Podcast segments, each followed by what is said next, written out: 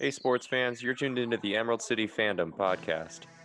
We're Seattle fans talking Seattle sports. We're your hosts. I'm Connor Frederickson. And I'm Sam Hoganson. You ready to get started? Let's send it.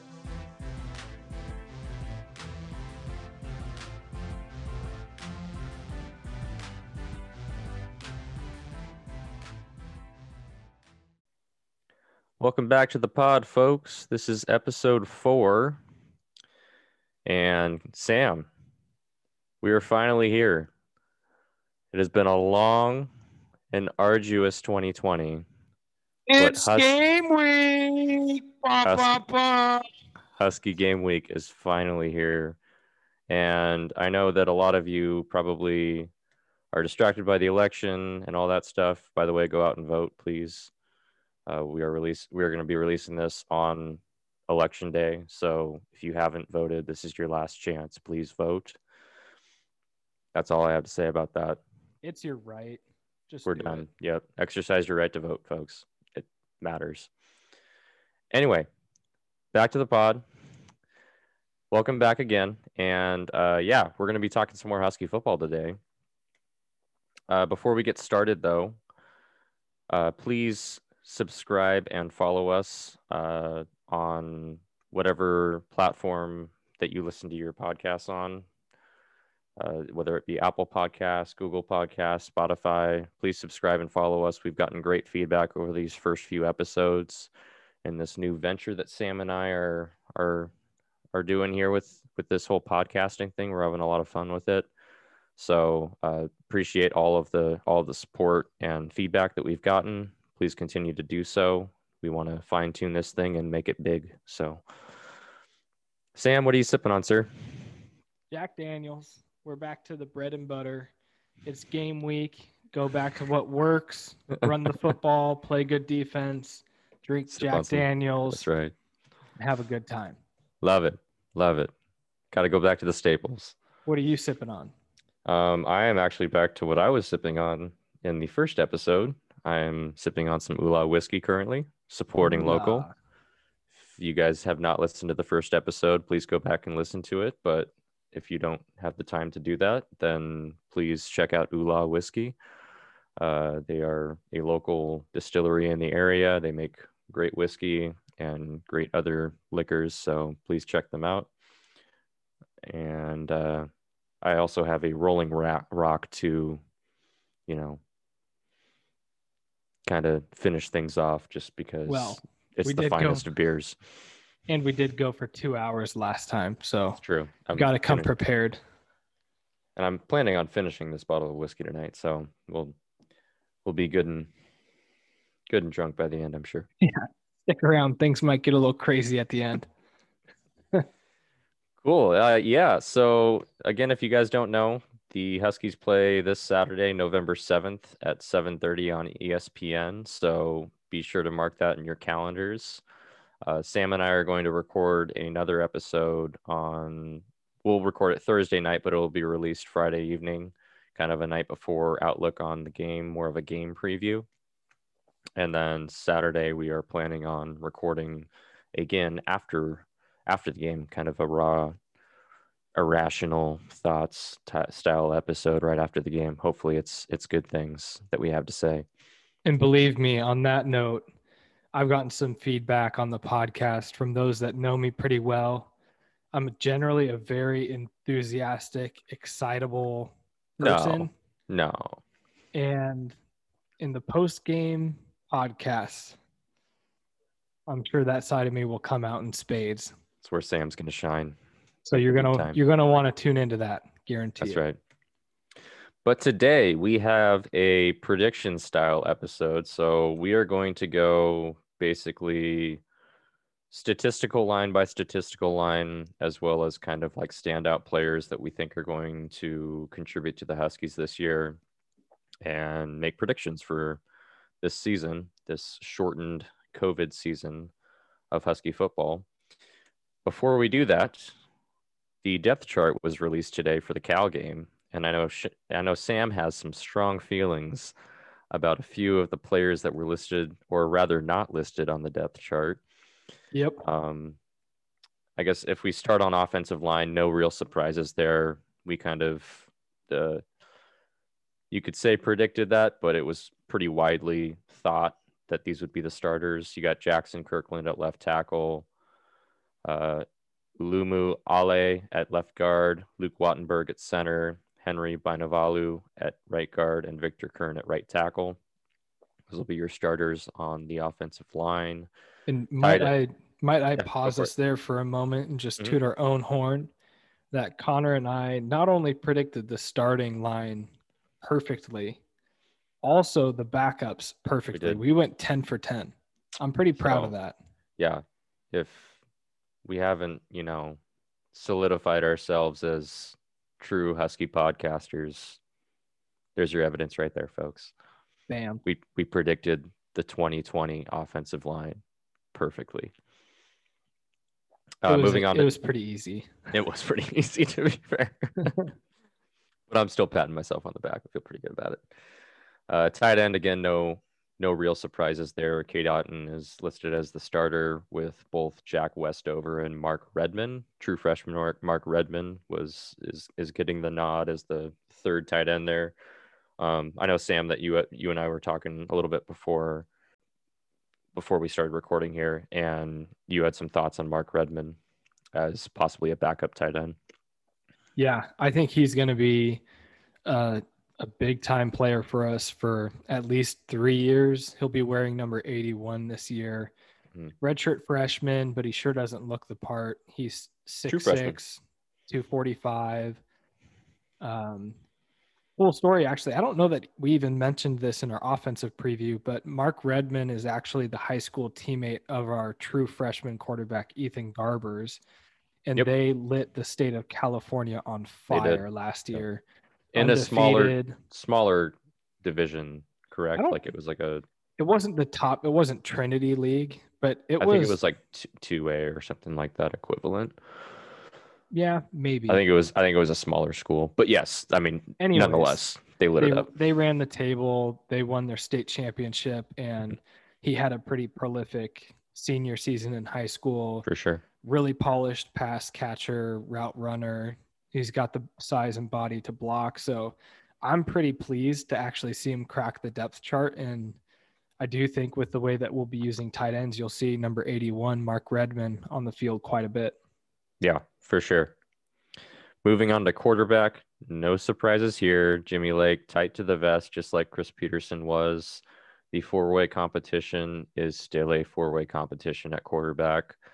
He has listed all four as potential starters. Um, so Ethan Garbers, Dylan Morris, Jacob Sirmon, and Kevin Thomson are all listed as possible starters for that first game. Sam and I's inclination is that it's probably actually down to two guys. And we also think that it's very likely that two quarterbacks will play that first game. Yep. That being Dylan Morris and Kevin Thomson, in case you guys haven't listened to the third episode, but hopefully you have. And if not, please go back and listen to the third episode. All right, moving on to tailback. Uh, this is where the controversy starts. And yeah, Sam, I know you have the most, Yeah. you know, So here's most the to say about this. I know we just patted ourselves on the back for predicting the offensive line perfectly. Well, here's what I'm going to tell you that as we're going into fall and winter, it's going to be some cold, frigid nights. You might think, you know, to you and your family or your significant other, you might want to start a bonfire. Well, print out the freaking depth chart and use it as your fire starter because this is a total piece of shit. There's no way in hell that Kamari Pleasant is our starting running back. He's listed as the sole starting. Not even an or. Yeah, not No. even an or there. And if you listen to our offensive preview, I thought that Kamari Pleasant was a transfer potential. I don't think that he has shown anything on tape before to warrant playing time. I mean, he's put on a lot of size. He's at six foot two thirty. So maybe if we want to go the power running route, there might be a role for him. But even then, I don't think he's a power runner. And we have a proven power runner in Richard Newton. So I was shocked. I think this is probably Jimmy Lake just playing games with Cal and the fans, hmm or the rest of the running backs have COVID. I don't know. But like I said, once I saw this, I knew this depth chart was wasn't worth anything. Take the rest of this with a grain of salt because this was just like blasphemous, blasphemous in my opinion. Yeah, I tend to side with Sam on this. Uh, if you haven't listened to the third episode, Sam and I widely were widely thought that Kamari Pleasant was probably the odd man out in this running back group. Of technically, there's there's four guys that we that are widely thought to be contributors this year. That being Kamari Pleasant, who apparently is the starter now. So crown his ass. Sean McGrew, uh, Richard Newton, as Sam alluded to earlier, as well as uh, red a redshirt freshman Cam Davis, right? Redshirt freshman, Yep. not sophomore. Yeah. So Cam Davis as well should be in the mix, which he isn't even listed on the on the depth chart right now. So little interesting. I think I think there's a couple things going on here. Sam talked about how Jimmy Lake's largely, I think, just kind of playing mind games with with Cal and with the fans. I think there's a lot of that going on. I also think this is kind of just a tip your cap to a senior who has been in the program for a while and they're possibly rewarding him as being the starter. So I don't take a lot of a lot from this. I think I think Kamari Pleasant is still going to be the odd man out in in the running back group. I think I think you're going to see a lot of Richard Newton in this first game, is my guess. And I think as the season goes on, Cam Davis is probably going to be a, a big contributor as well, with Sean McGrew, you know, getting his spot chances in certain situations. Yeah, and uh, Mari Pleasant, maybe he takes the first snap or the first three or four snaps of the Yeah, game, so exactly. technically he might be your starter. Right. But Cam Davis I mean- did the same thing in the Boise State Bowl or in the in the uh, Las Vegas Bowl against Boise State. He was Yeah. he was the starter, but he only ended up with like a carry that game.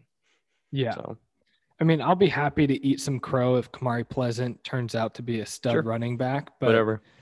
from what I've seen to date, and we've got, you know, three years of watching Kamari Pleasant play, Mhm. I don't see it. It's not where the upside is on this team or in this group. So So all right, We'll we see how it goes. I, we'll we'll definitely dig deeper into this depth chart a little bit more and go back back through it in that preview episode on on that's going to be released Friday evening. So we'll get back to this and have some more discussion around it as it pertains to this particular game. We're kind of just approaching this, you know, depth chart just came out today and we want to compare it to kind of what we had been thinking in the previous two episodes about how it compared to kind of what we thought this Husky team was going to shape shape up to be like. So, all right, wide receiver. Um, I would say, which I already did say, I guess to you, Sam, that it is promising, at least, that Puka Nacua was listed as a starter here. We had talked about in the previous episode that there might be an injury going on that's lingering from last year and that his kind of playing status in this early part of the season is pretty up in the air. Sam still thinks that's probably the case according to what he's read. I don't know if you want to talk a little bit more about that, Sam. Yeah, from what I've been hearing, it sounds like Puka is still in a boot and unlikely to even make the trip to Cal. So I'll Not be good. surprised if he plays this week. But maybe having him listed as a starter here shows that his season isn't done. And Right. I think it wouldn't be any surprise to anyone that as long as Puka's healthy, he's our best receiver. So I'm cool with him being listed here. Yep, for sure. And this will factor into our predictions later. So we'll come back to this whenever we get to those. At the slot position, you have Terrell Bynum. No, I mean, no surprise there. Had a strong season last year, especially towards the end of the year, and is technically our leading receiver coming back from 2019. So expect a good year from Terrell. And I expect him to probably hold that spot throughout the year unless Yeah. one of these true freshmen come on and supplant him. But he's he's he fits the mold of that that slot receiver a little bit better than these guys do. So and then, you know, the kind of the wild card here is Ty Jones at that third receiver spot. And a big dude. He's six four, right? Tallest guy in the tallest guy in the receiving core, and had a huge 2018 as a sophomore, and had almost 500 receiving yards and like six touchdowns, I think, that year. Yeah. So he's honestly a guy that I'm probably most excited about in this receiving core as far as just having a bounce back year. He was injury injured for most of 2019 and then ended up playing a couple games towards the end of the year if I'm not mistaken. Yep. But ended up still taking that red shirt red shirt year. Um, with the new rules, you can play up to four games and still redshirt in a in a given season. So he ended up being a perfect candidate for that and got a year of eligibility.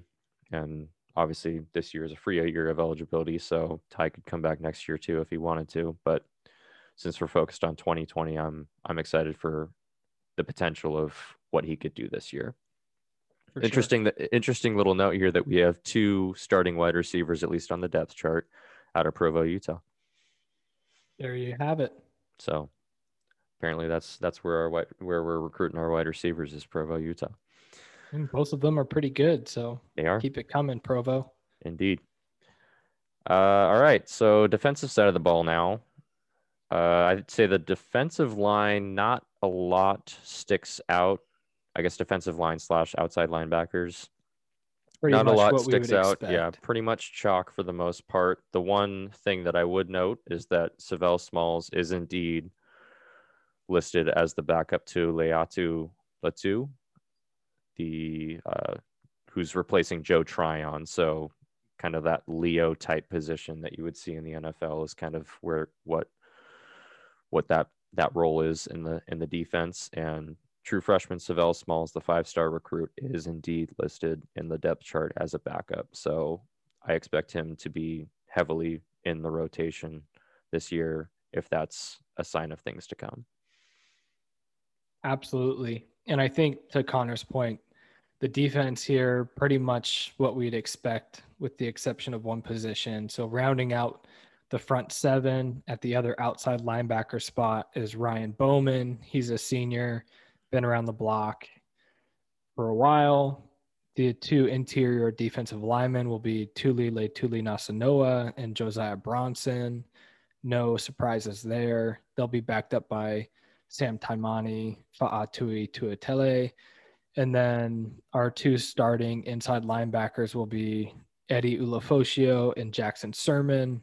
Again, no major surprises there. They Yep. kind of ended the year playing really well next to each other at middle Mm-hmm. linebacker. So hopefully they can pick up where they left off and continue that. Into the defensive backfield, the corners were solidified in stone from the get go.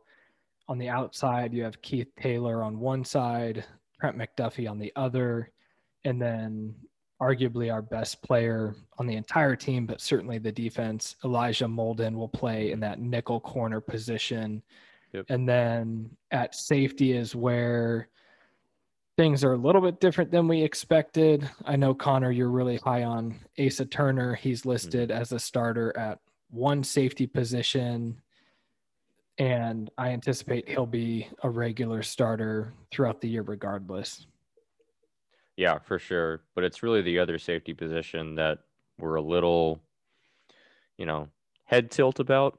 Just like one of those things, again, kind of like the running back position. This is one of the areas of the depth chart that is Jimmy Lake just kind of fucking with us, or is this actually what we should expect? I largely think he's just, again, kind of fucking with us. Right now, the starter opposite of Asa Turner is Alex Cook. We briefly mentioned him in the second episode. And by briefly, I meant like mentioned his mentioned his name once, asked if we should talk about him, and said he's a former receiver that was converted to a defensive back. And that was about as deep as we got into it because we didn't think he was really going to be a contributor to this team. I mean, I think we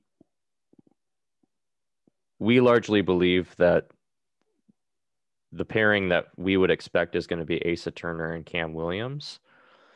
Cam Williams right now is listed as Asa Turner's backup. So the depth chart says that they're playing the same safety role, which kind of th- threw a wrench in my my idea of how this defensive backfield would look. I don't know about you, Sam.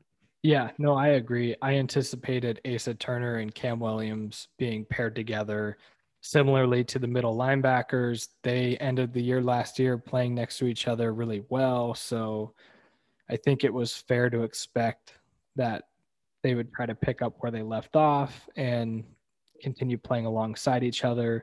One note on Alex Cook the difference between this surprise and the tailback surprise is Alex Cook, while he was recruited as a wide receiver, there were a lot of teams that were recruiting him as a defensive back. Mhm. And he, He played, both in high school, right? So he played both in high school and he played wide receiver with a very physical defensive mindset. And Mhm. so I'm not ruling out the possibility that Alex Cook now has a year under his belt on the defensive side of the ball.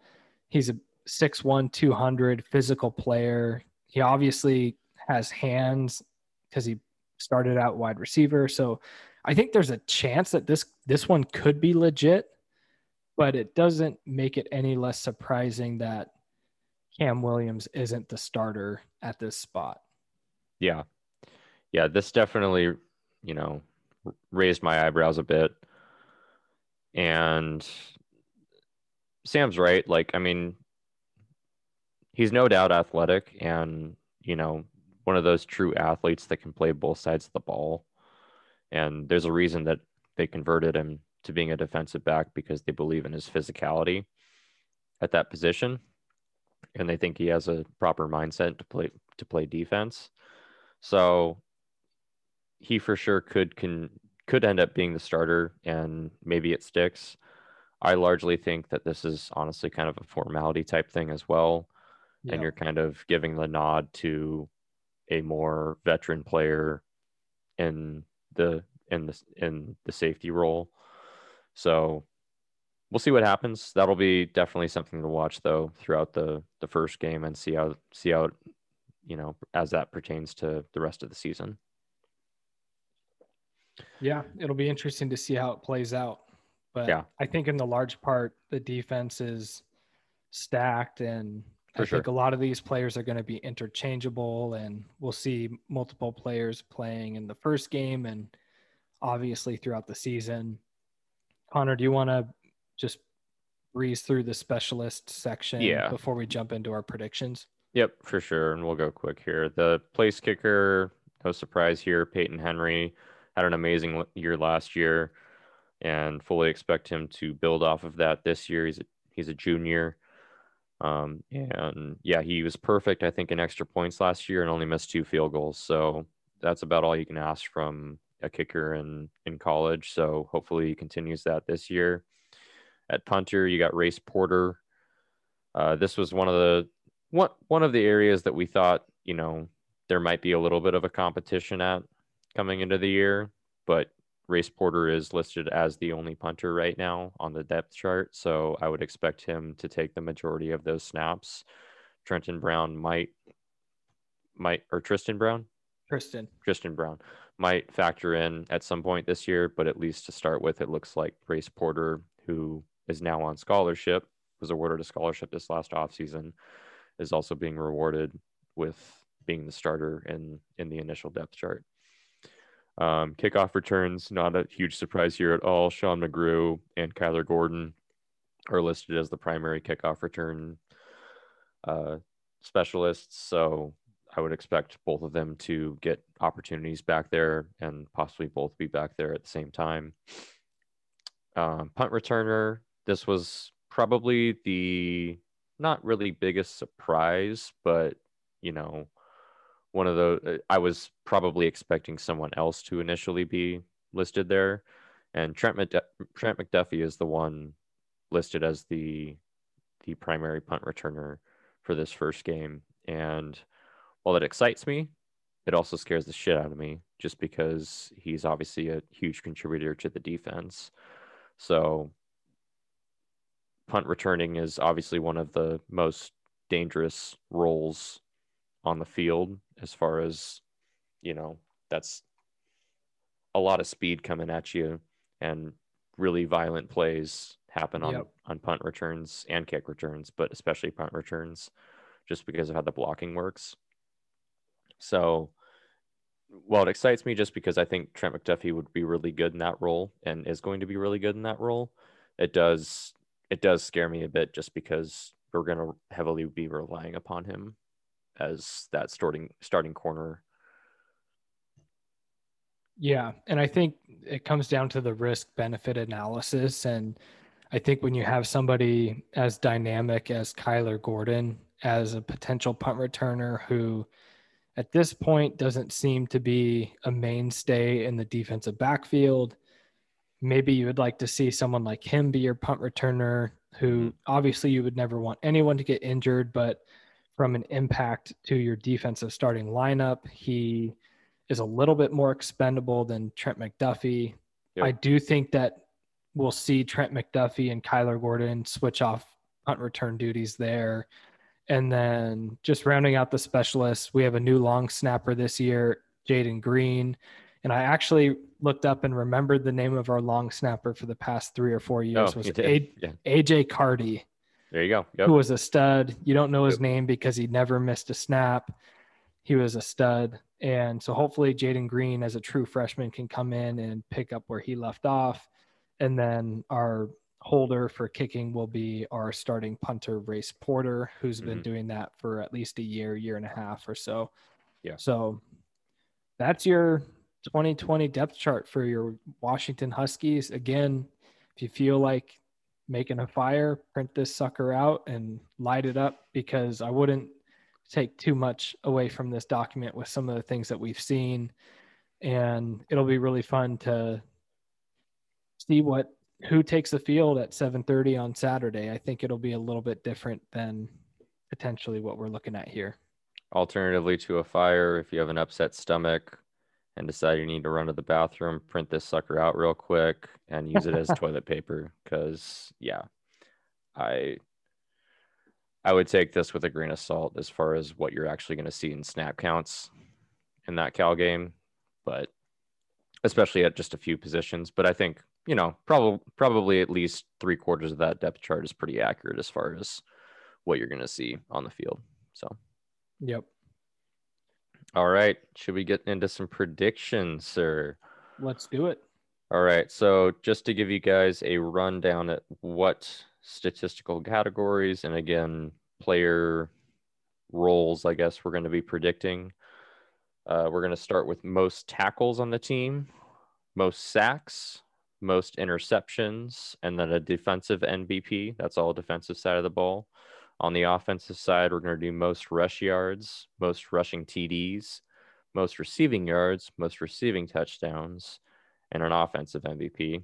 We're also going to predict a few breakout players, um, you know, players that have been in the program possibly, but this is kind of their year that they're really going to take that next step, as well as some impact impact freshmen.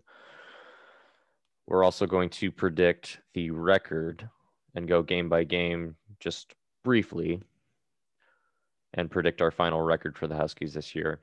And then we'll wrap with some pro dogs and just kind of what the rest of the week looks like and remind you guys of some future episodes that are coming up. So, without further ado, let's start with most tackles. Who is your prediction for most tackles, Sam? No surprise here. I am going with the person that ended last year with the most tackles in the last handful of games. I think you, you know, a good sign of a, a solid defense is that your linebackers lead the team with tackles and and not your safeties or corners. Yep. So I'm going with Eddie Ulofoshio. I think he'll rank right around eight to 12 tackles a game. And I'm expecting big things from him this season. Yeah. And like Sam said, if if the defense is playing the way that it should, it should be one of your inside linebackers that's leading the team in in tackles. And I also am predicting Eddie Ulofoshio to lead the team in tackles this year. Uh, I would say that Elijah Molden could be kind of a dark horse candidate for this yep. for this statistical category as far as leading the team just because he plays close to the line of scrimmage a lot of the time and has a huge impact on the run game. He's really good in that slot corner role um, at stopping the run. So I think he could also factor in as well. But I think ideally, and given just the role of an inside linebacker, Eddie is probably the guy that is going to lead the team in tackles this year. How about sacks, Connor? Sacks, I am going with Ryan Bowman. Rhino. The Rhino, yes. So uh, Ryan Bowman is the most seasoned veteran in kind of the outside linebacker rush role area of the team. And uh, two of the last three years, he's gotten five and a half sacks, kind of one of your more, I guess he's te- technically your most proven pass rusher on the team. Absolutely. And so I, I think he's in for a, another big year. Um, in a six game season, I'd probably predict, you know, something like four sacks. Like it's, it's not going to be as flashy as his, his 2017 and 2019, probably as far as, as, as statistics go but I do think that he's going to have a strong year and um, contribute to the the pass rush in a big way. How about you, Sam? I'm going with the splashy pick here. I'm going with the true freshman, local kid from Seattle, Sav'ell Smalls. Whoo! His last name doesn't tell the story because there ain't nothing small about this kid. Talk about a hot take, though. Six, true freshman leading the team in sacks. 6'3, 250, lightning quick first step. I think he's going to overwhelm some of the opposing right tackles and left tackles in the Pac 12 Hill face just athletically. I think he's on another level. Yeah. He certainly needs to work on some technique and adapt to the college game, but I anticipate him to have a big year and be our main pass rushing specialist. I think you'll see him come in on almost every obvious passing down. So I think you'll have plenty of opportunities to rush the passer. And I'm I'm gonna predict that he's gonna get upwards of five to six sacks this season. It's a big year. I think in this season. I think he's yeah. gonna be really good. I hope you're right because that would be huge for this team. Uh, with the with the departure of Joe Tryon to the NFL, this this team definitely needs an edge rusher opposite of Bowman. And while Laiatu Latu is largely thought to fill that role in a starting Eh, in a starting sense at least, Sav'ell Smalls is is thought to be contributing to that that role as well. So I'm excited to see what Sav'ell can do in his freshman year. Yeah, I think you'll see Laiatu Latu play most of the first and second down plays. Yeah. And then I think Sav'ell Smalls is just such a natural pass rusher that I think it'll make sense to have him on the field for majority of the third down plays we see. Also, a really easy way for a freshman to get his feet wet too, right? Just get him in on some third down situations and just tell him go get the quarterback. Go get him. So it's you know no containment responsibilities and stuff like that. That's where you see some true freshmen typically struggle. Yeah. If he's in there on some you know obvious passing situations, I think he could really thrive in that role. All right, sure. interceptions. What do you got, Sam? Well, I have to say that I put my predictions down before the depth chart came out, but I'm going to stick with it because, yeah, like I've should. mentioned before, I don't, I don't think that the depth chart is is worth anything, and mm-hmm. so I'm going with Cam Williams three interceptions from his safety spot. All right. And part of my thought process behind that is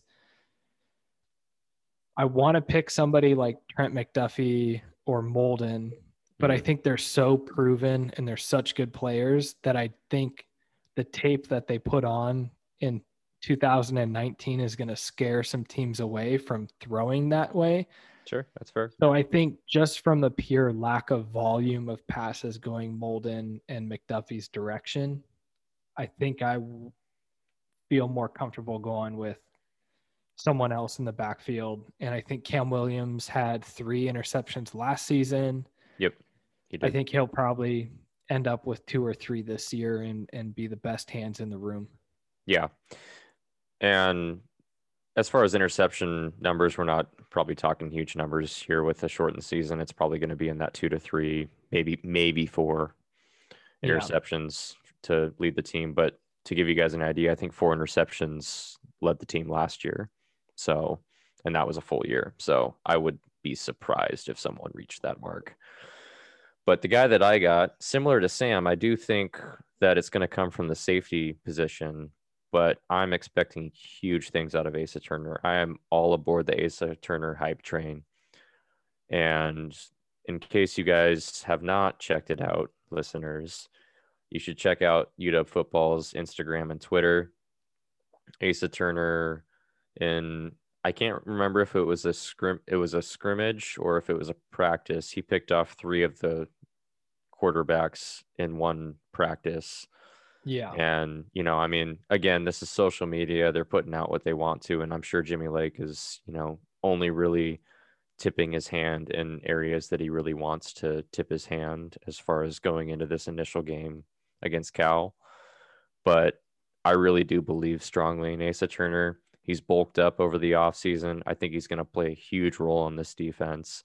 And he's just got some serious length to him at that safety position and he's going to be, you know, a, a huge contributor not only in the passing game but also in the run game just because he's a physical player. But I do think that he he ends up leading the team in interceptions just because of his length and because of his playmaking ability. Uh, we saw it, you know, at the end of his senior year coming into his freshman year at UW and some of the you know all american polynesian bowls. I think he had interceptions in both of those games. Yep. so obviously just a playmaker at that safety position and likes to get his hands on the ball. Um, so i i see that trend continuing. He only had one interception last year so i correct myself from two episodes ago. He only had an interception in the byu game last year but did still get his hands on some balls and get close to some interceptions later in the year I think he's going to actually pick some of those balls off this year and lead the team in picks. Yeah, I think that's a good pick, and you hit the nail on the head. Whenever you have the length in the backfield that he does, he's it's not a matter of of when or of if, but when Sure. he's going to get his hands on the ball. He's just got abnormal length, and quarterbacks aren't going to be able to make that quick calculation in their head and adjust their pass accordingly. So I think that's a good pick as well. I, I, I don't disagree with that at all. Moving to our defensive MVP category, I think we're both in agreement here. Yeah. Our best defensive player is Elijah Molden. I think while we didn't pick him to lead the team in tackles, sacks, or interceptions, I think you're going to see him have, you know, fill out the stat sheet across all the categories really consistently and Mhm. have a leadership presence on the defense and and bring that death row mentality. So I, I think I'd be surprised if he wasn't our defensive MVP. It just really feels like a shoe in to me at this point. He's that good. Yeah, he's really the glue to this defense as far as just like that intricacy between the defensive backs in the passing game and the linebackers in the run game. He's like the perfect complement to both at that corner at that slot corner position. He's really good at playing both. And you know, he had three forced fumbles last year too. The dude can lay a stick. Like I Yeah. think for a small dude, like he's gonna, you know, make it make a huge impact. Um, not only just in his statistics, but as far as his on-field presence, just because he's got that kind of, you know, what's the word that I'm looking for? It factor. That's a good way of putting it, Sam. Thank you. Yeah. I think at the end of the day, one of the things that you look for in a defensive MVP too, outside of stats, is you know, one forced fumble or one interception is not equal to any other. And I mm-hmm. think in that sense, Molden has shown a capability of making the big plays in the biggest moments of the game. And so I think as we see the season unfold and our defense makes big plays, more likely than not, the person making the play that we need, whether it's a third down stop or a goal line interception like we've seen last year, it's going to be Elijah Molden. And I don't anticipate that changing from 2019 to 2020. And I think he's really taken the, the defense under his wing for sure and sol- solidified himself as the leader of the pack. And hopefully the young guys will follow suit and, and play with that same nasty death row defense mentality and have a awesome defensive year and play with some swagger and some attitude that we're used to seeing. Yeah, good guy to follow. Dude bleeds purple and gold. Which again, if you didn't listen to our second episode, I mentioned that his dad went to Oregon. So pretty fucking Gotta awesome. Pretty fucking Gotta awesome to have him in uh in purple and gold. So and while and while we're shouting out social media, he if you go to Elijah Molden's Twitter or inst- maybe it's on Instagram. I'm not sure. I'm not much of a social media guy myself, but he does. They just came out with a one to two minute highlight film of Elijah Molden's season last year. It's you're looking for something to pump you up on Saturday, right around seven o'clock or so. Uh, take a look. It'll get the juices flowing. And I will repeat myself from earlier episodes that he was the best player on the field the last three or four games of the season and that was with some other NFL talent on the field, and he came back. So expect huge things from Elijah Molden this year. All right, should we move to the offensive side of the ball, Sam? Yeah. You want to touch this... on passing really quick? I know we kind of did our prediction last episode. Yeah, so I mean, obviously kind of Sam and I have a little bet going when it comes to the quarterback position on who is going to lead the team in passing yards come the end of the year. Uh, my money is on Kevin Thomson. I think if Sam were not in a betting situation, he would probably lean the same way. Yeah. But because me... of the way, but, but because of the way that we structured the bet, he's taking Dylan Morris. He has some odds in his favor as far as the prize. If Dylan Morris ends up being the incumbent starter and leads the team in passing, I will buy Sam a nice bottle of Gentleman's Jack. And if Kevin Thomson becomes the starter and leads the team in passing, which I think is largely thought to be the rumor at this point, then I will get a six pack of likely Coors Light. I might I might upgrade slightly to Montucky for you.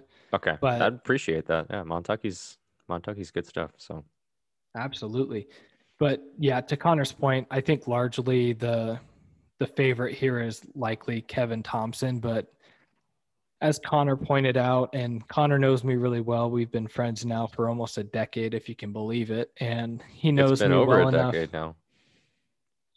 Man, we're getting old. but yeah, he Hate knows if he he knows if he dangles some free Jack Daniels out there, I'll do just about anything. So, shit, I would have said Kamari Pleasant will be our leading rusher if Jack Daniels was on the line. hey, hey, who's our leading rated passer from last year coming back? Richard Newton. That's right. Your starting nice. quarterback this year. Richard one Newton. Big and, Dick Newton. One for one and a touchdown. That's right.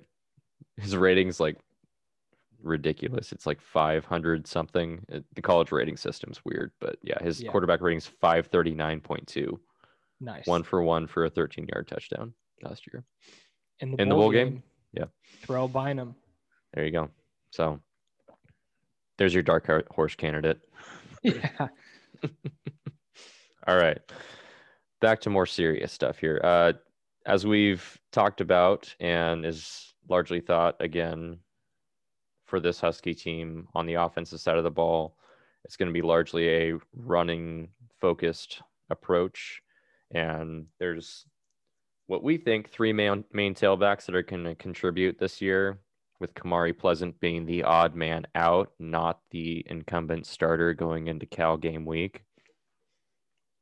And so I don't think the I think I think this is one of the more debatable categories as far as just like with a three tailback you know largely thought to be a three tailback room there's going to be like you know somewhat split carries there so i think there is some room for debate as far as this this rushing yards category goes yeah. And I think for that exact reason, I chose different players for each rushing category. Mm-hmm. For rushing yards, I'm going with Cam Davis. I think he'll break off a couple of really long runs, kind of a game breaker type player at running back. But for rushing touchdowns, I mean, Cam or Cam Newton, goodness. I did that almost last episode. I did. Yeah. I didn't so. catch myself. Richard Newton. That's too easy. I know. Richard Newton had 10 touchdowns last year and he was a stud when he got into the red zone, really yeah. smells the blood in that goal line situation. Mm. I think Richard Newton's going to lead the team in touchdowns by a long shot. I think he's just so effective in that role. But I do give a slight edge to rushing yards to Cam Davis just because I do think that he has the big play potential that Richard Newton doesn't, so to speak, in, in the terms that I can see Cam Davis ripping off a 70 yard touchdown, mm-hmm. whereas I don't really see that ability from Richard Newton. But again, to Connor's point, I think it's tough to see how the carries are going to shake out, but that's what I'm going with. I think largely Sean McGrew will be sprinkled in here and there, but I yeah. do think that Cam Davis and Richard Newton are going to be a really, really solid, effective one two punch, especially when you look at our offensive lines makeup mm-hmm. and how mm-hmm. big they are. I do think that will be a power run heavy offense, and both of those two will get their fair shakes for sure. No doubt. Yeah. And that's a fair point with Cam Davis. You know, he's a little bit more of a home run hitter than Richard Newton is as far as he can rip off that long gain and that could, you know, sway the rush yards in a given season in, you know, one run. So while I like that, I I think that Richard Newton is going to get a bulk share of the carries earlier in the season. And while I think that Cam Davis is going to become an integral part of the offense by the end of the year. I think Richard Newton's going to be so far ahead in, as far as carries at that point that it's going to be tough to catch him in terms of yards. So, while I do think this is going to be a running back by committee, I think probably two thirds of those carries initially are going to be Richard Newton. So that's why I have him leading the team in rushing yards and obviously in rushing touchdowns for the points that Sam you know made earlier. Yeah, I think that makes a lot of sense, and I think you know I'm going with Cam Davis just with a slight slight edge, but your point stands true. I think Newton is going to lead the team in carries by a fairly healthy margin for sure. Yeah, and I think I will say the one thing I do want to point out is that 2021 I think Cam Davis is in for a huge year. Yep. So I think Richard Newton kind of evolves into that more goal line, short yardage back at that point, and Cam Davis really takes it to the next level and becomes that, you know, mainstay running back. I got to ask you one question before we move on to the receivers. Yeah. Did you even for a second consider your starting quarterback, Kevin Thomson, to be our leading rusher? I hope not. No? No, I really hope not. I I do think he's going to factor in the run game. We've listed off his statistics statistics from last year. I don't remember them off the top of my head, and I don't have them right in front of me. I got but, them in front of me. 619 rushing yards, 12 touchdowns. Yeah. So It's pretty good. Yeah, I mean that's in college. That's for an FCS school in Sacramento State. And, you know, obviously a dual threat quarterback there. And I do think some of the play calling, if he is the starting quarterback, is going to revolve around his legs. I think this offensive line is just too good though for you to not, you know, lean on your running backs and that part of your game. You don't want to put yourself in a position it's not like Kevin Thomson is a huge dude that can take a bunch of hits. Yeah. He was playing for an FCS school last year. Like there's the the size of these guys is much different than anything that you're going to see in the Pac-12. And it's not like the Yeah. Pac-12 has really, you know, anything huge compared to the SEC. So it's just a different level of of of player as far as just the athleticism and size. So I I think while I do think he's going to contribute with his legs and running the ball, I really hope that they're going to be leaning on the running backs in in the run game. So I and I I foresee that happening. He's basically what you're saying is he's no Jake Locker.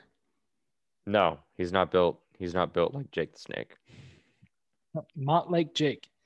Yeah, I guess Jake the Snake was Jake Plummer technically, but I still heard that Jake Locker called Jake the Snake too when he was in college. I don't know if you heard that or not, but Jake Locker had a bunch of different nicknames. He was a beast. I love me some Jake Locker. Good And guy, What I wish we could have had him in the Chris Petersen years. Whew. right? Yeah, that would have been exciting. That's actually an interesting topic for a future podcast. We should do like an all-time Husky roster. That'd be fun. Yeah, We should that'd be that. another fun like off-season yeah. podcast, I think. So yeah, we can do that.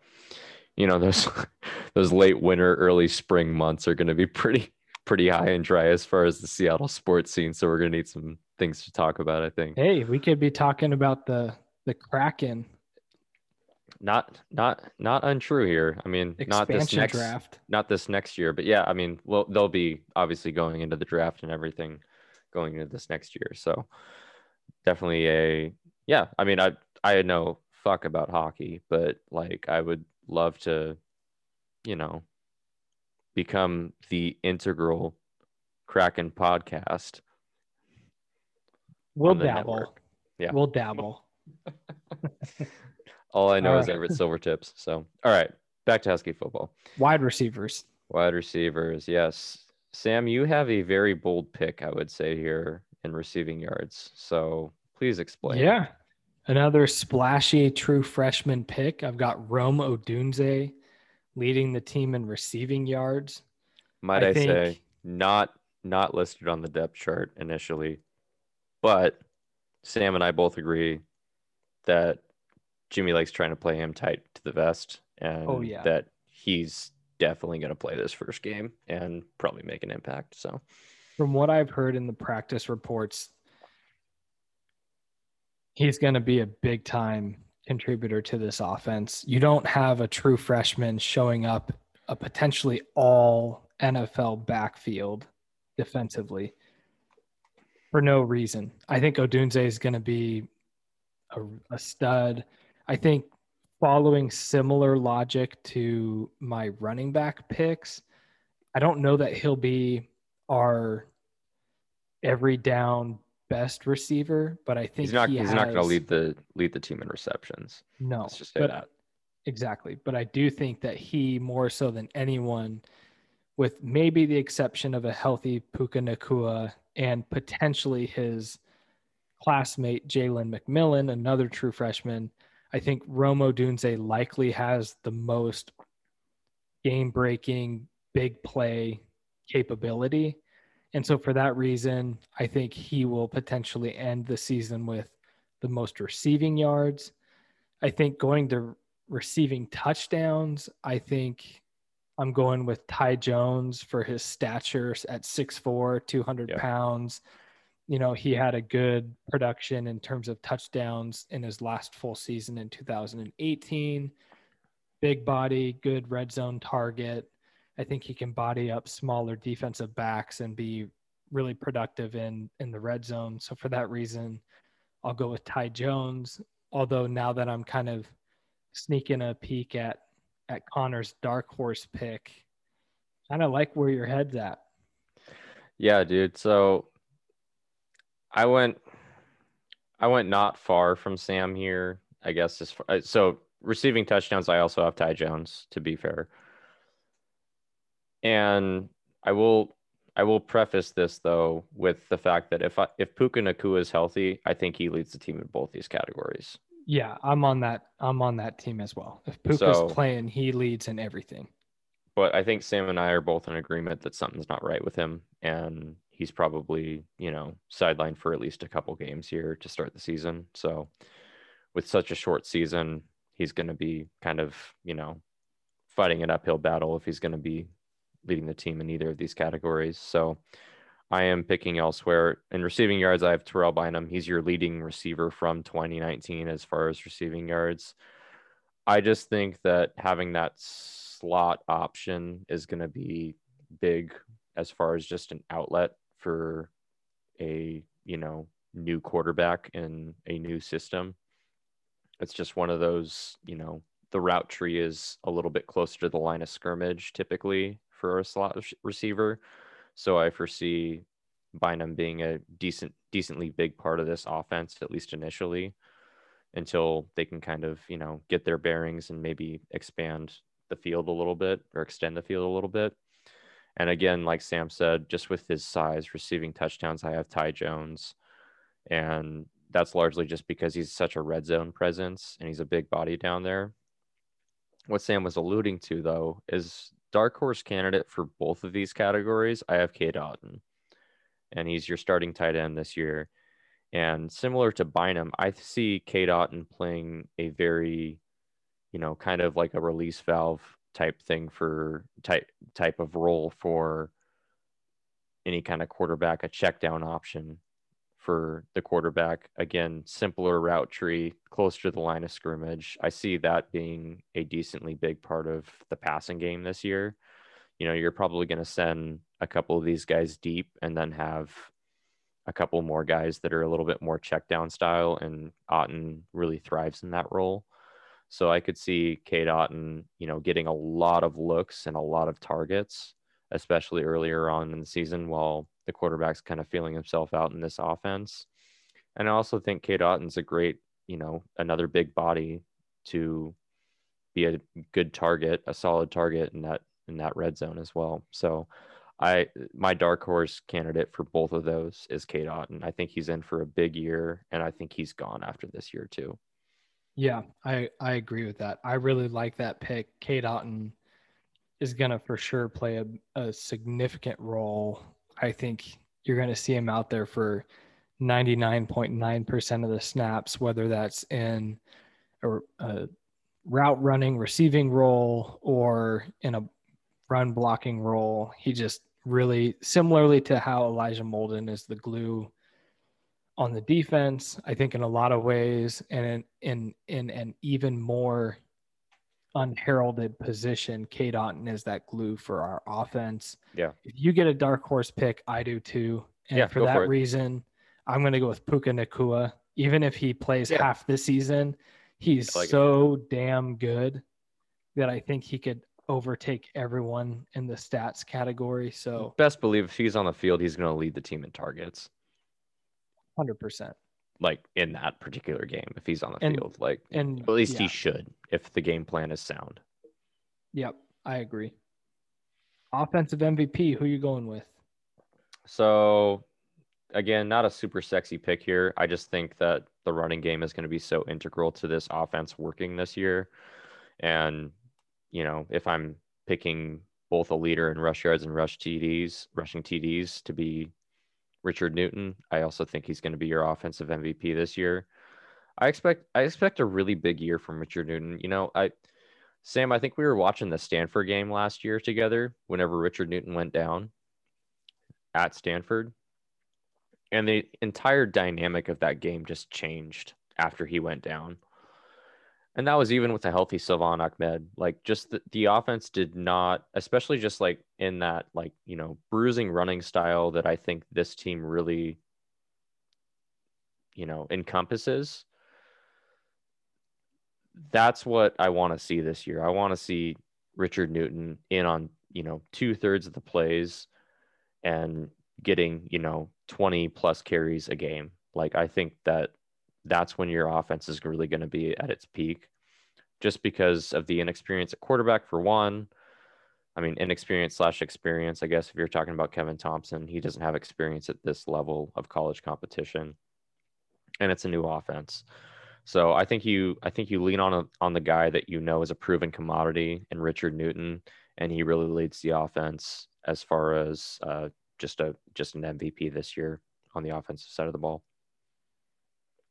Yeah, I really like that pick actually. And what you picked up on in that Stanford game is really important. I think you can look back at some of those early Russell Wilson, Pete Carroll Seahawks teams, and the person who set the tone for the team, both offensively and defensively, was Marshawn Lynch, beast mode. He brought an attitude with him in the way that he ran the ball that just invigorated the team and brought a a level of confidence and swagger and belief in that we are physically going to impose our will on the opposition. And I think we saw flashes of that from Richard Newton last year. You know, something as mundane as a third and two and he picks up three yards. He gets up and he's stomping around, shaking his head, yelling at the other team. And he's got some major swagger to him. Some people might not like that. I freaking love it. And I tell you what, his teammates. If he can back it. it up, I love it. Yeah. His teammates, you know, they get fueled off of things like that. So mm-hmm. I like that pick. I think Newton could for sure wind up being our offensive MVP for not only the statistics, but also what he means from a uh, mentality and setting the tone yeah in games sure. and i really hope that he sets that tone early against cal because lord knows we're going to need it just establish some physicality up front would no be doubt. awesome mm-hmm.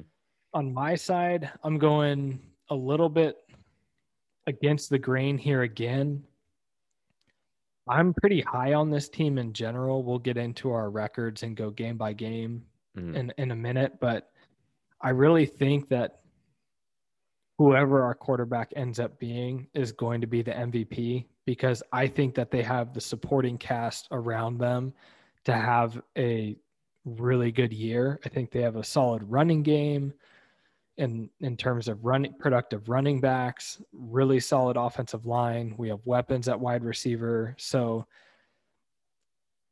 I know that there's some, you know, skepticism and caution around our quarterbacks, but I think based on the talent that is surrounding them, our quarterback will have a better than expected year.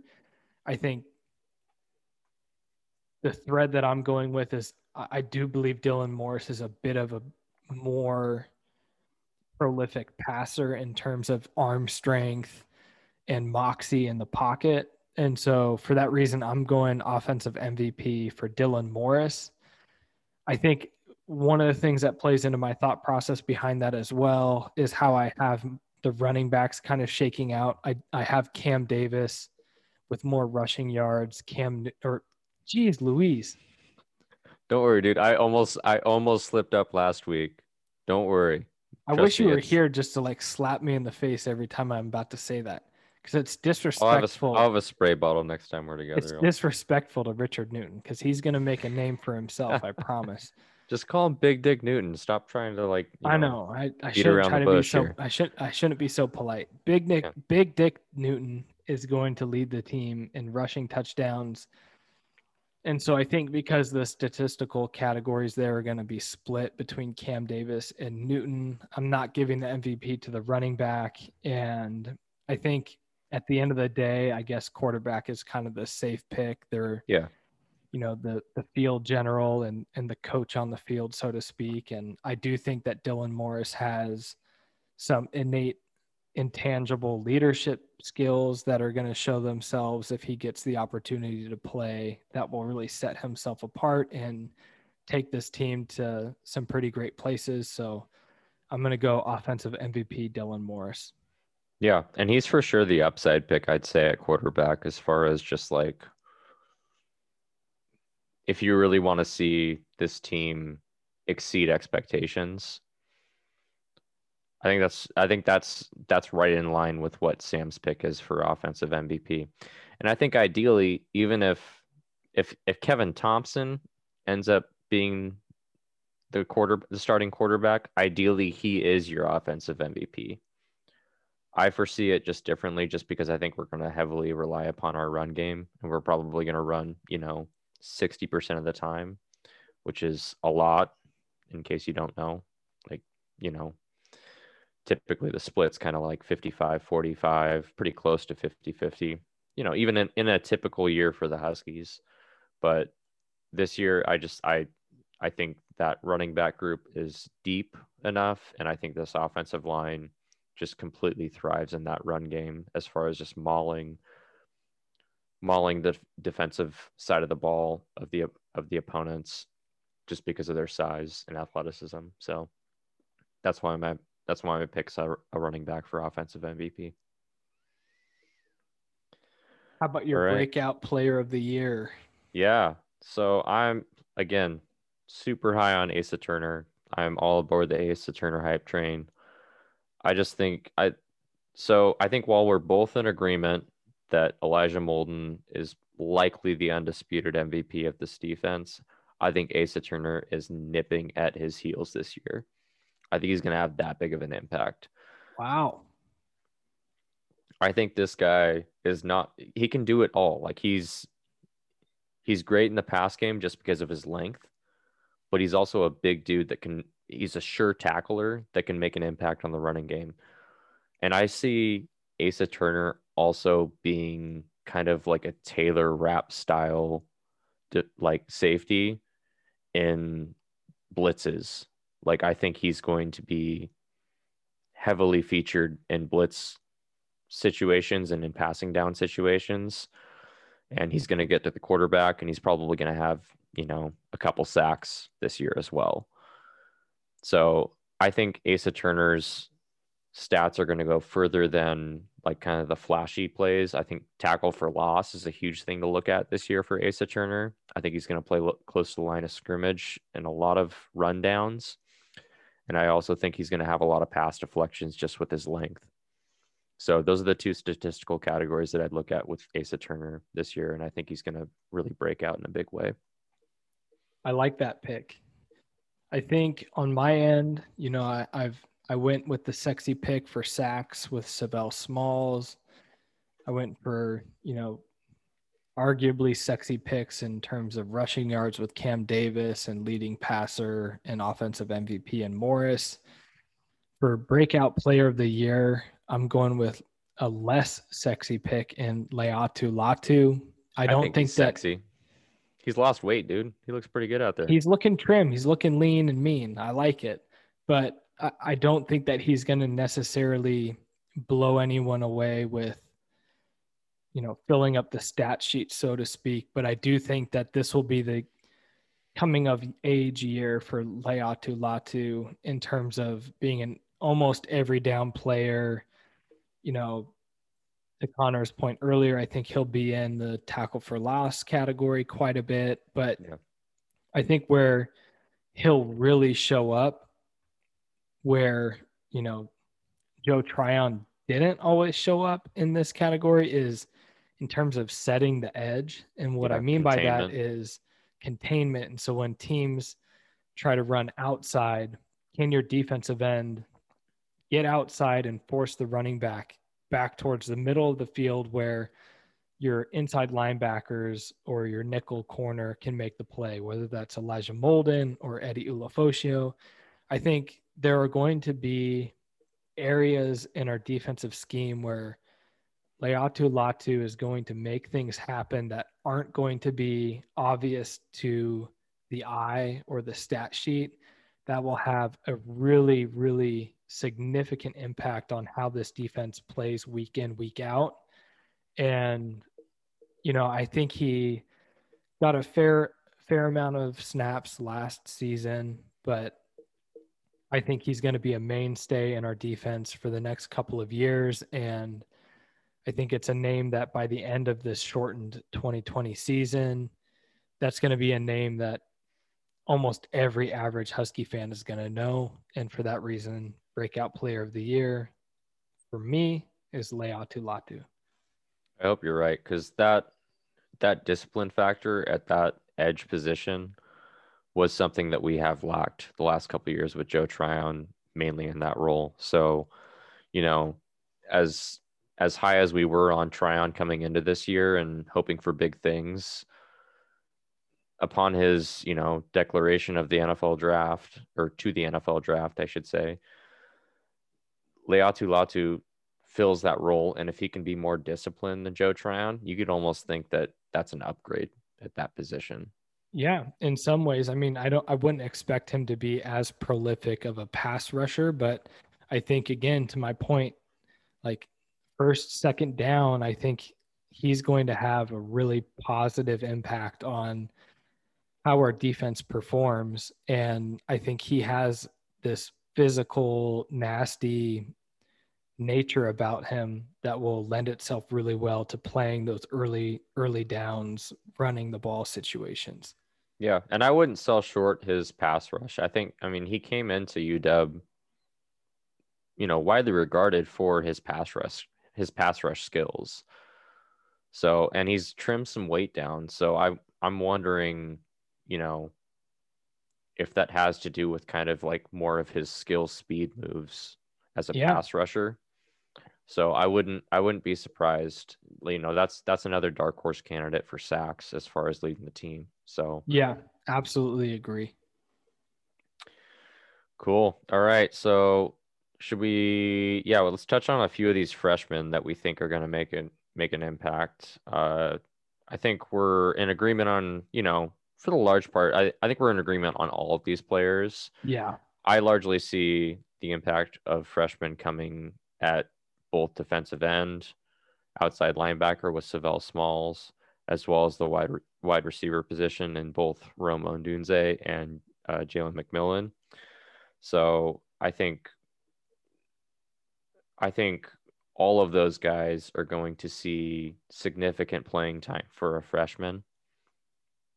And they all, you know, I don't see Smalls leading the team in sacks personally, I do think he's probably, you know, still going to tally two or three, which is still a good year.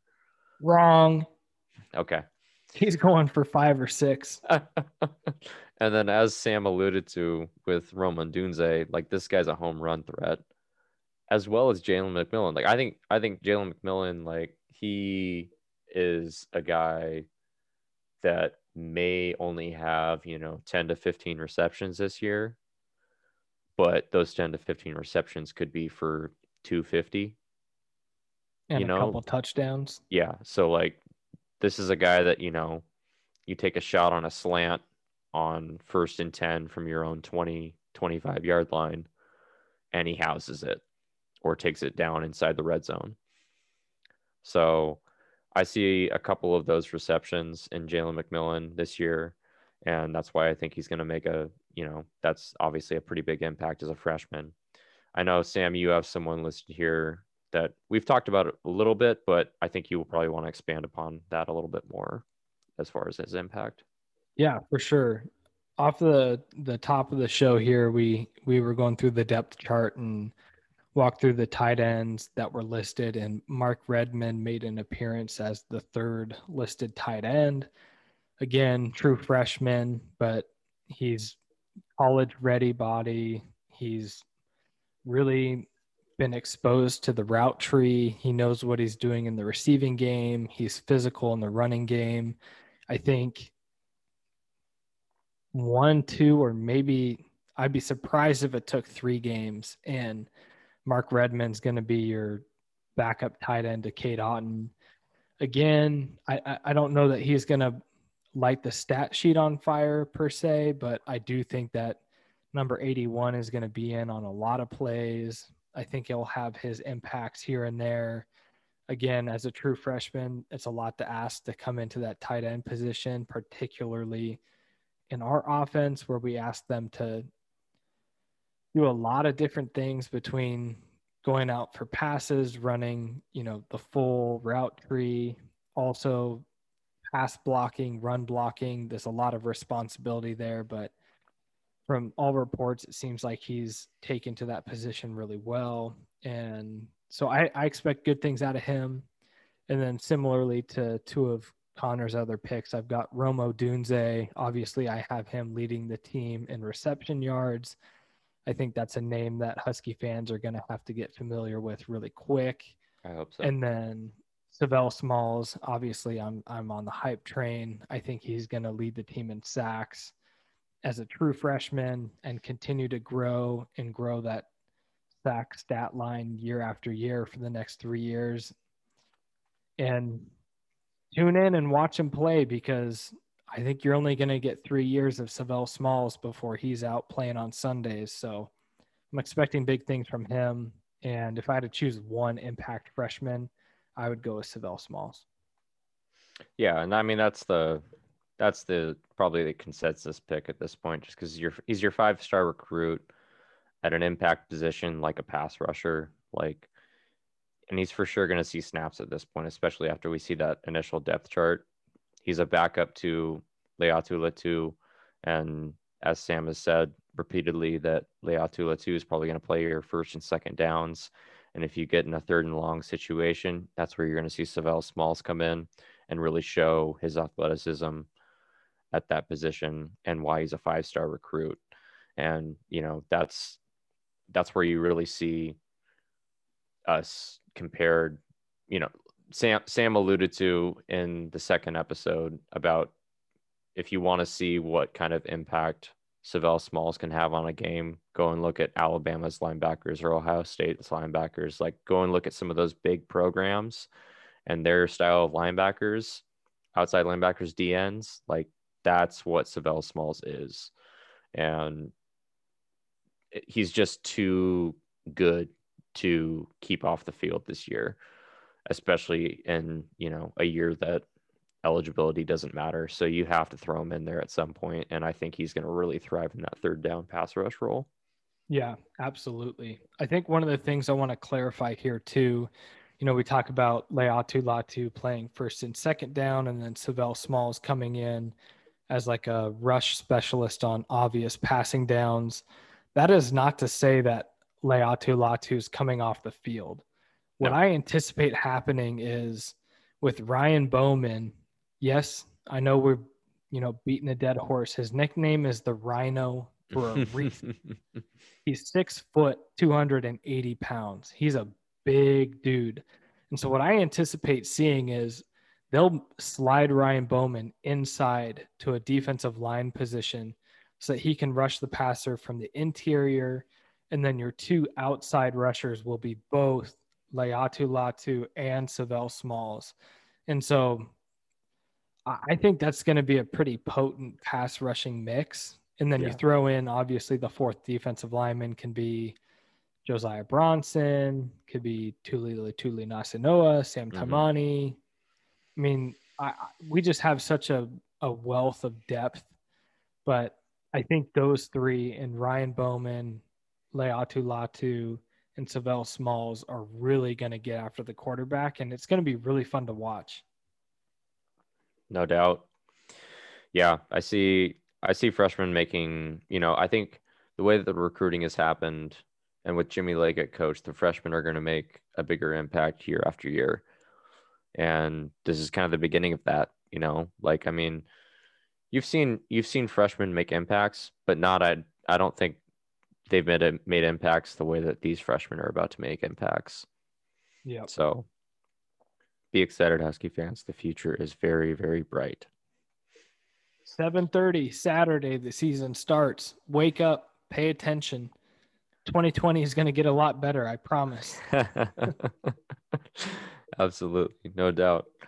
All right.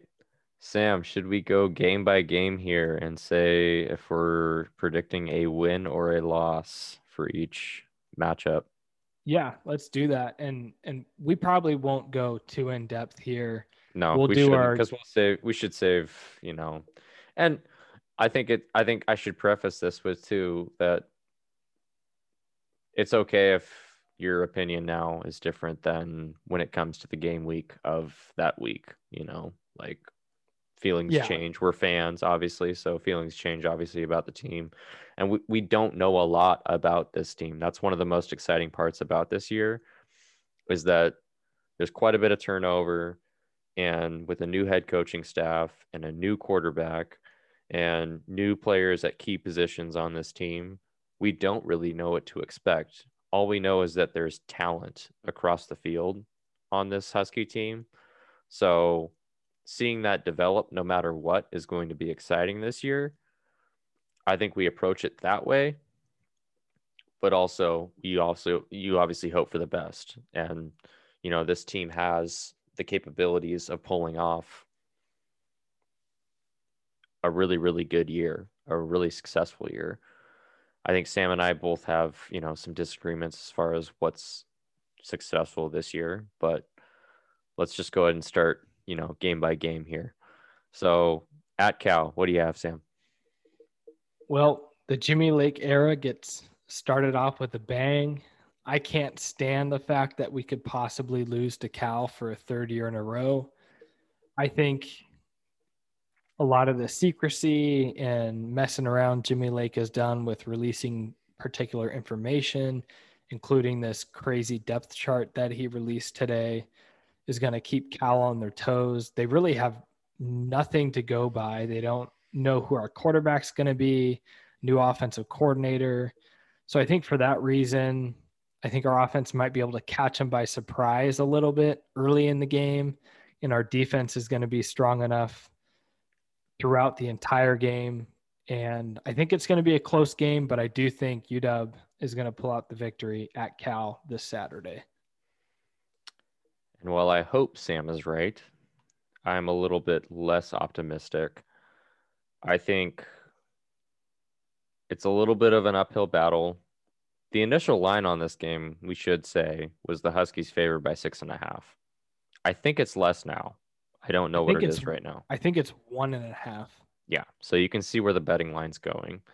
Obviously, Vegas was initially favoring UW, but a lot of the the betting lines are going towards Cal as far as the money goes.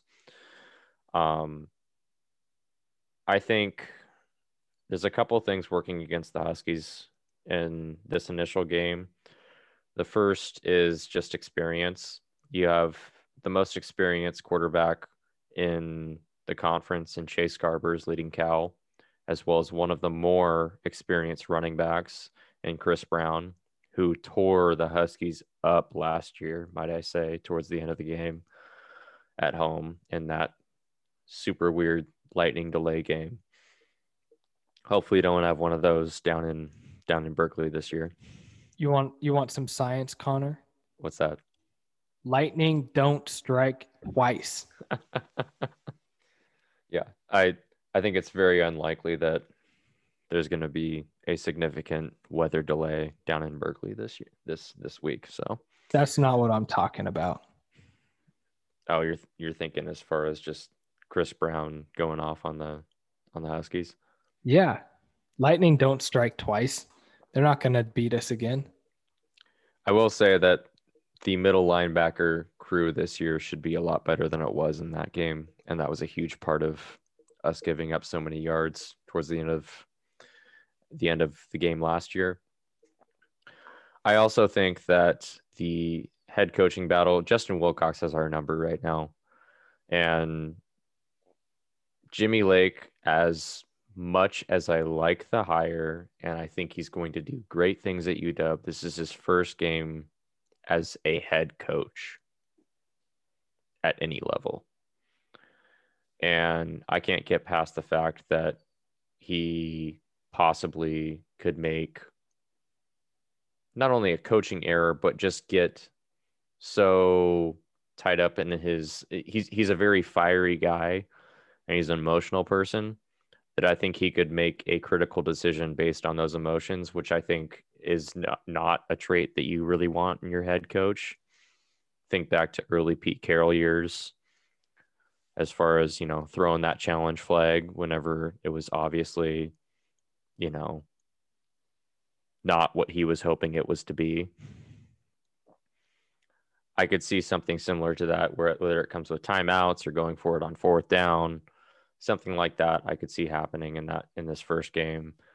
And while I think it's going to be a competitive and it's going to be a close game, I think experience wins this first game, and I do mark this first first game of the Jimmy Lake era as a loss against Cal.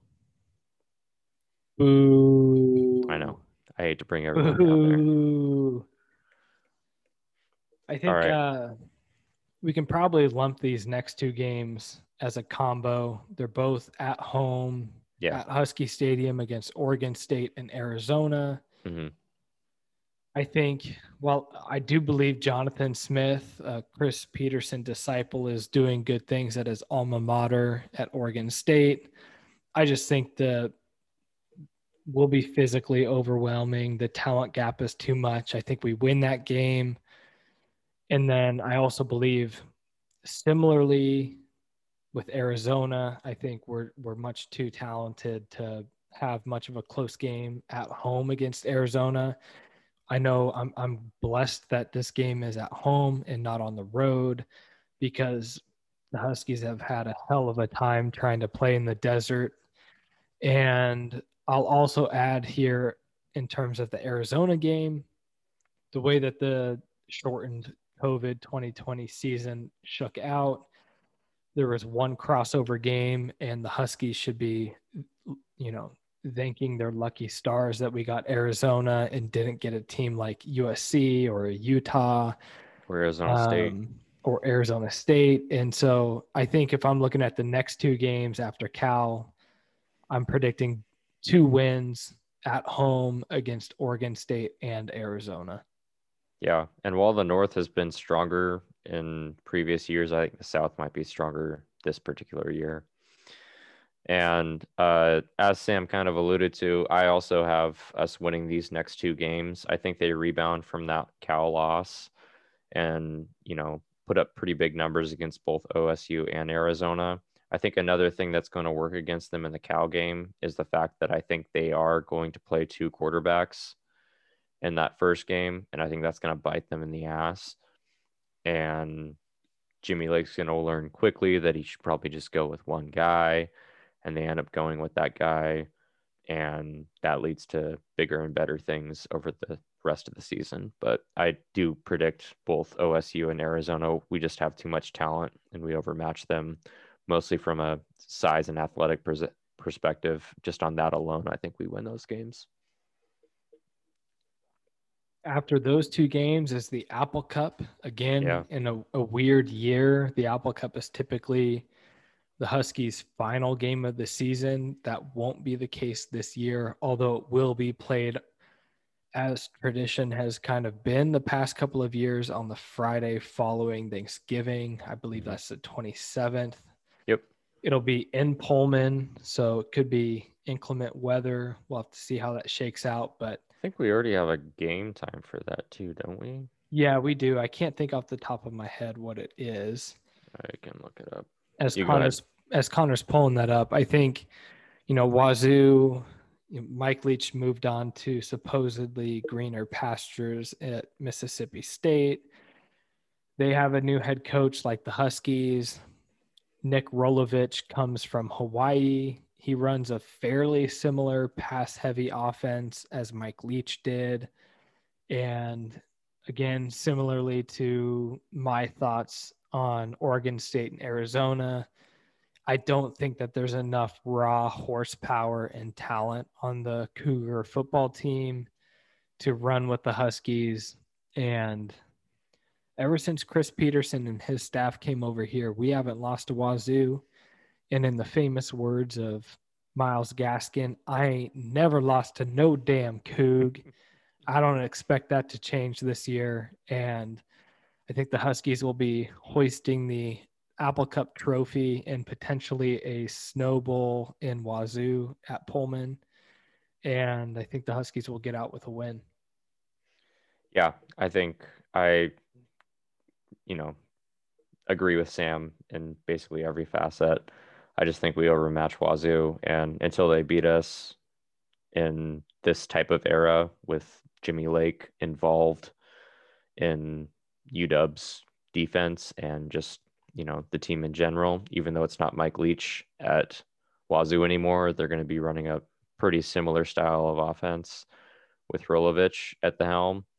So I foresee us winning that game and decently handily this year. I don't think Wazzu is really a threat this year in the North. And for the listeners that don't know me, if this podcast, you know, goes off the rails and we do this for another 50 years, you're never going to hear me choose a loss in the Apple Cup. It's not going to happen. I will never, ever, ever, ever choose the Cougars to win the Apple Cup. My grandpa Galen would roll over in, in his grave if he heard me say that I thought the Huskies would ever lose to the Cougs. It's not going to happen. I ain't lo- lose to no Coug, so can't agree with Myles Gaskin more than that. So, all right, this next game, I think we both have the same result, but I think we both agree that it's probably going to be a much closer game than the previous three, and it's going to be a hard fought battle, battle just because it typically is year in and year out. Yeah, we've got Stanford in the what is that fifth game of the mm-hmm. season. Yep. David Shaw, you know, Stanford had a bit of a down year last year. I know they had some injuries that played a part of that, but they have a returning quarterback in Davis Mills. And I think just with the brand of football that Stanford plays, they're physical and they can impose their will on any opponent in any given week. I think it'll be a hard fought battle, but I do think it's a home game. And, you know, depending on how COVID throughout the later days of fall plays out, there might be potential for some audience in the stands. Maybe there'll be a little bit of an aspect of a home field advantage, regardless if there's you know fans in the stands or not. But I do think that Stanford's in a little bit of a rebuild. And for that reason, I think, you know, we've got three wins and Connor's season coming into the game. In my season, they'll be rolling in 4 and 0. I think they'll be playing with a lot of moxie and swag, and I think they'll take care of business against the Stanford Cardinal in, in week five. Yeah. And as Sam was saying, this is a physical brand of football that David Shaw coaches. And it's going to be, you know, one of those games. It's just, you know, a bloody, hard fought battle. And it's really going to start in the trenches. And I think the difference in this game, where in years past, is that we're just, we're huge when it comes to the trenches. We have nothing but 300 pound plus guys across our lines. And I think that is what ultimately determines the outcome of this game. And I do think that we get a hard fought win against Stanford at home. And I don't think it's going to be easy. And I think it's going to be one of those games that everyone's biting their nails at the end. Probably comes down to the last possession, might even be a game winning field goal. But I do think that we we pull out the pull out the win against Stanford in that fifth game of the season. I also think now that I'm looking at the schedule, I do think that this home game against Stanford will be the game where we don the all black jerseys. There'll be a lot of hype around it. Yep. I think we'll be undefeated going into the game. And I think the players will be pretty hyped up and ready to meet the challenge. Yeah, there's no doubt that of the home games, which it undoubtedly is going to be a home game, that those black uniforms are unveiled. This is the most obvious choice just from a competition perspective. OSU and Arizona, while they obviously deserve to be in the Pac 12, they're definitely lower tier Pac 12 teams. And Stanford is one of those teams that, you know, they have a class of a head coach in David Shaw. He's the class of the, the Pac 12 North. Uh, and, you know, second to Kyle Whittingham, the most tenured coach in the Pac 12.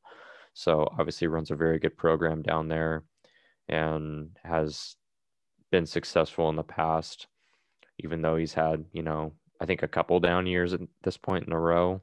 Yeah. But um, I expect them to not be far off from getting back towards the top of the Pac 12 North here. And it might start with this season. Yep. And then the Huskies are going to end the season with a bang at Autzen Stadium against our bitter, bitter rivals against Oregon. Mhm. I think this game is going to decide the North champion. Mhm. And go dogs. We're going to take care of business. We're going to come in there 5 and 0 and god damn it, we're leaving 6 and oh. 0. I really, really hope that Sam's right. And the eternal optimist in Sam as a Husky fan is one of the things that I lean on at this point of the season. I think this game is a total toss up. If in a normal year we're going down to Autzen and there's fans allowed in the stadium, I don't really give us much of a chance in this game. I think because of the fact that there's likely not to be any fans this year, that I think it's a complete toss up. But I do think that we come out on the losing end, unfortunately. Nope. Wrong again. How can you even call me a Husky fan if I have us losing to Oregon? I get it. I'm sorry. I'm a realist. What, do you, uh, what the hell does that mean? What do you think about me?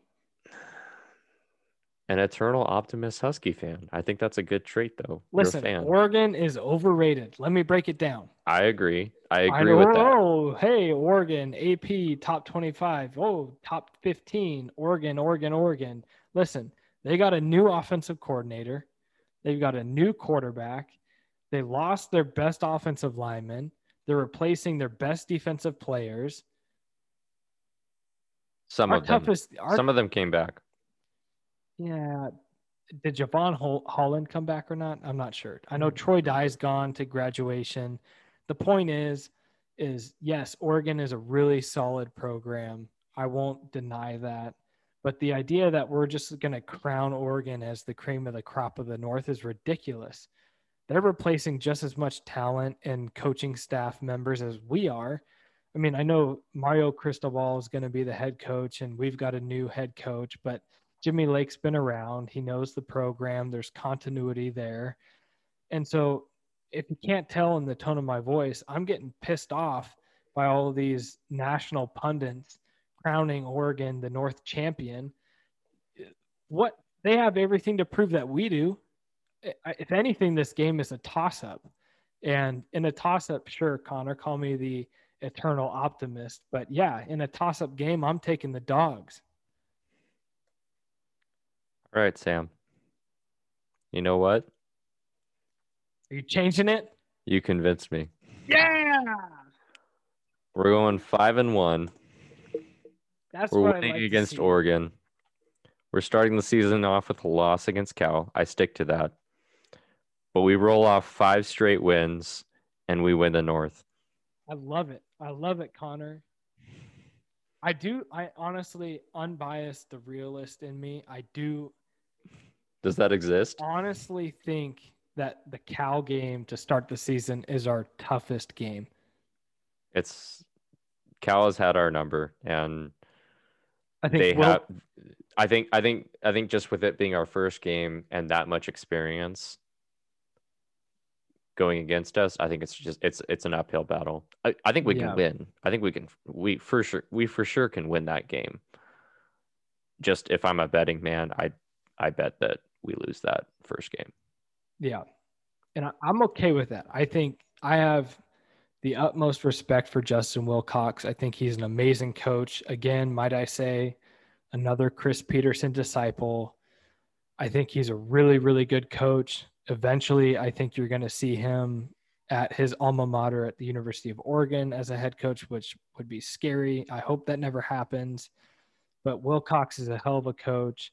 They've got a lot of their top returning leaders of the team, not only in stats, but inside the locker room. Their leaders are back. I think that Cal game is going to be really tough. And again, like who knows? By ti- by the time we, you know, play the Oregon game, things have kind of taken shape at that point. But I'm not as high on Oregon. I know I'm a Husky fan. I hate Oregon as it is, but if I try really, really, really hard to put an unbiased hat on, they have a lot to prove. they're replacing a lot and they're a talented team, but They have a lot of talent. They I do. don't see that game. I think that's our second toughest game. I think we're bookends. We've got our toughest game in week one against Cal, and our second toughest test is going to be the final week of the season at Oregon.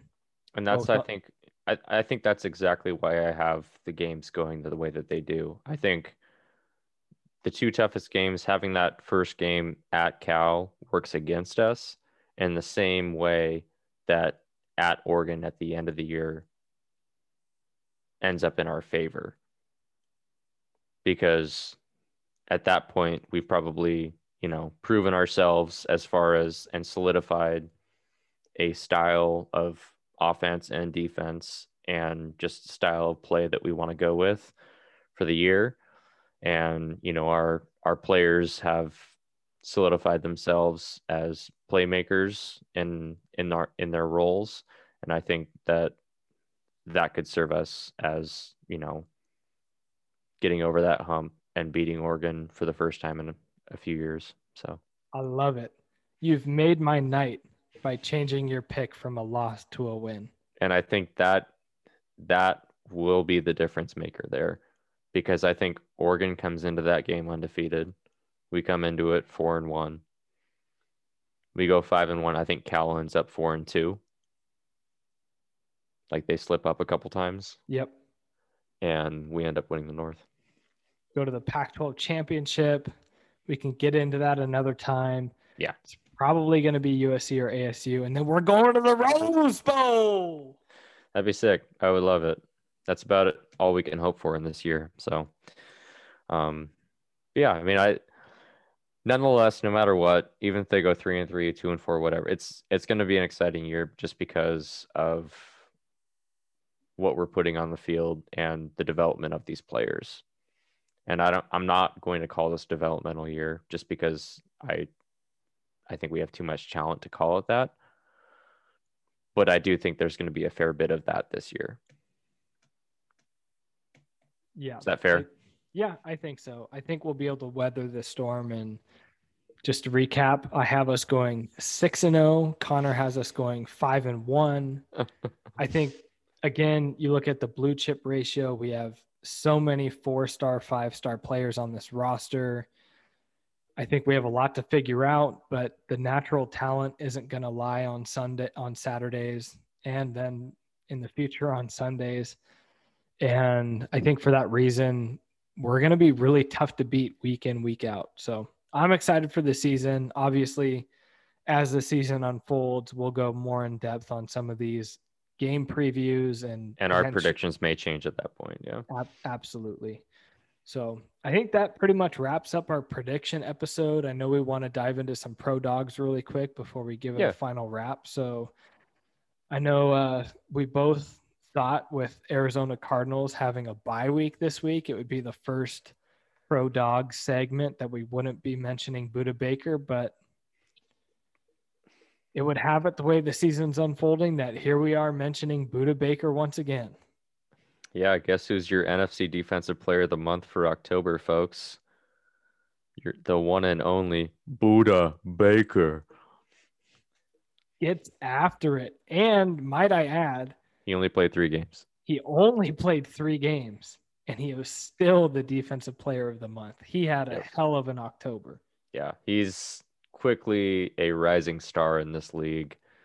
And again, like we've said before, proving that he is worth that money of that contract that he signed this offseason. And, you know, the Cardinals got a good one, and I would kill to have him in a Seahawks uniform right now. So if you're an Arizona Cardinals fan, good for you. I will always root for Budda, but I am a Seahawks fan. So I will root for Budda, Budda in games that are not against the Seahawks. Yep, exactly.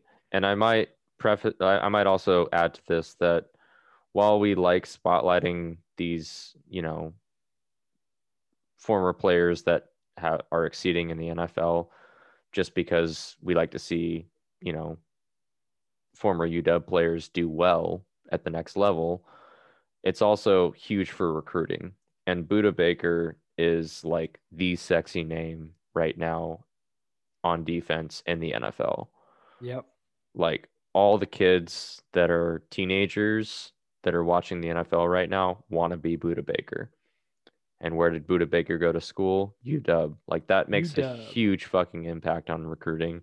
So don't take that lightly that when these players become stars in this league and become role models for a lot of these kids that are going into college and choosing colleges, that goes a long way. And UW, especially with Jimmy Lake at the helm, has become a breeder for the NFL, especially in that defensive backfield.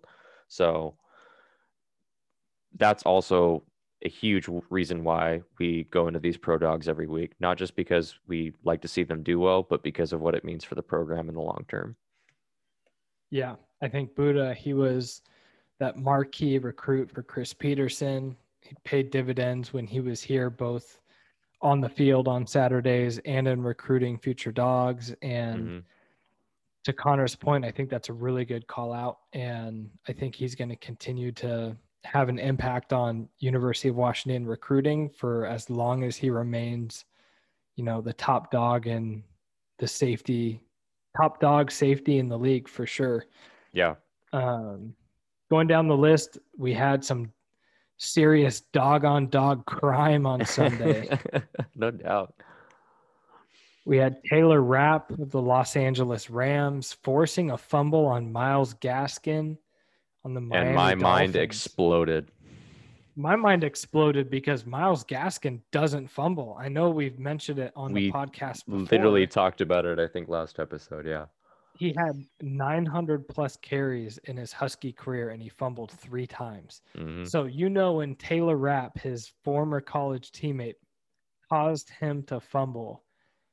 Man, that must have been Taylor Rapp's like shining moment in the NFL. So Helmet right on the ball, man. Like it was a perfect fundamental tackle.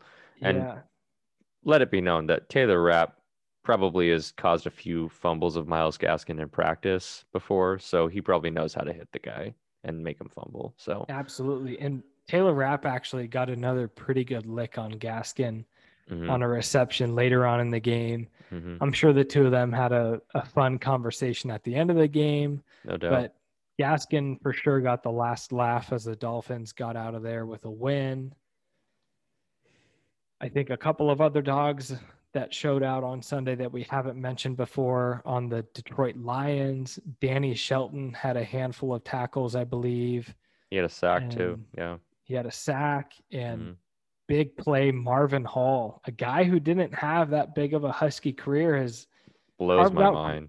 carved out quite a nice NFL career. He's been in the league for what four or five years now. Yeah, if not longer. Yeah, five, at least five, I think, at this point. He had a long 73 yard reception from Matthew Stafford. He didn't quite get into the end zone, but he's kind of a hit or miss big play guy. It seems like every three weeks he has a big long pass. He's Yeah. a speed demon for sure. Yeah, the one thing he had going for him at UW was his speed, but he just never seemed to really, you know, turn that into big playmaking ability. A couple times, but not like consistently. So Right. it's good to see him still in the NFL, though. It's, I mean, credit to him for being able to stick around the league. It's it's not an easy thing to do. Yeah. I think you've got Marcus Peters on here as well. Apparently, he doesn't want to be affiliated with the University of Washington anymore. So I don't want him to sue us on this podcast. Yeah, I. I mean, we're we're the only college that he played for. Like, I'm sorry, but he's just gonna forever be associated with like UW. Like, even if he doesn't want to be. And I know he was a Sark recruit, and he had his differences with Petersen, but nonetheless, he's turned into a hell of an NFL player and Yeah. a little bit of a head case, but he's found a home in in the, at the Ravens and doing pretty well for them. And a tough loss to the Steelers. He had uh, five tackles, uh, pass defense, a forced fumble, and a fumble recovery. So pretty good stat line for Marcus Peters this last Sunday. Um, again, to a in a tough loss to the Steelers, but I I imagine that the the Ravens are going to be in the playoffs again this year and making some noise in the playoffs. So expect to hear his name a lot more the rest of the season.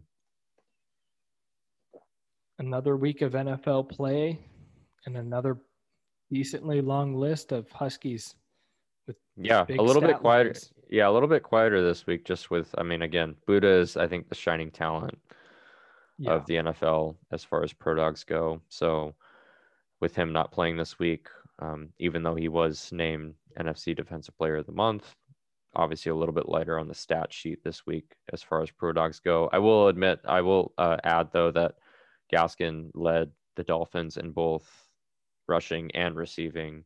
Even though he wasn't really filling up the stat chart, he has it has been one of their more consistent weapons on offense.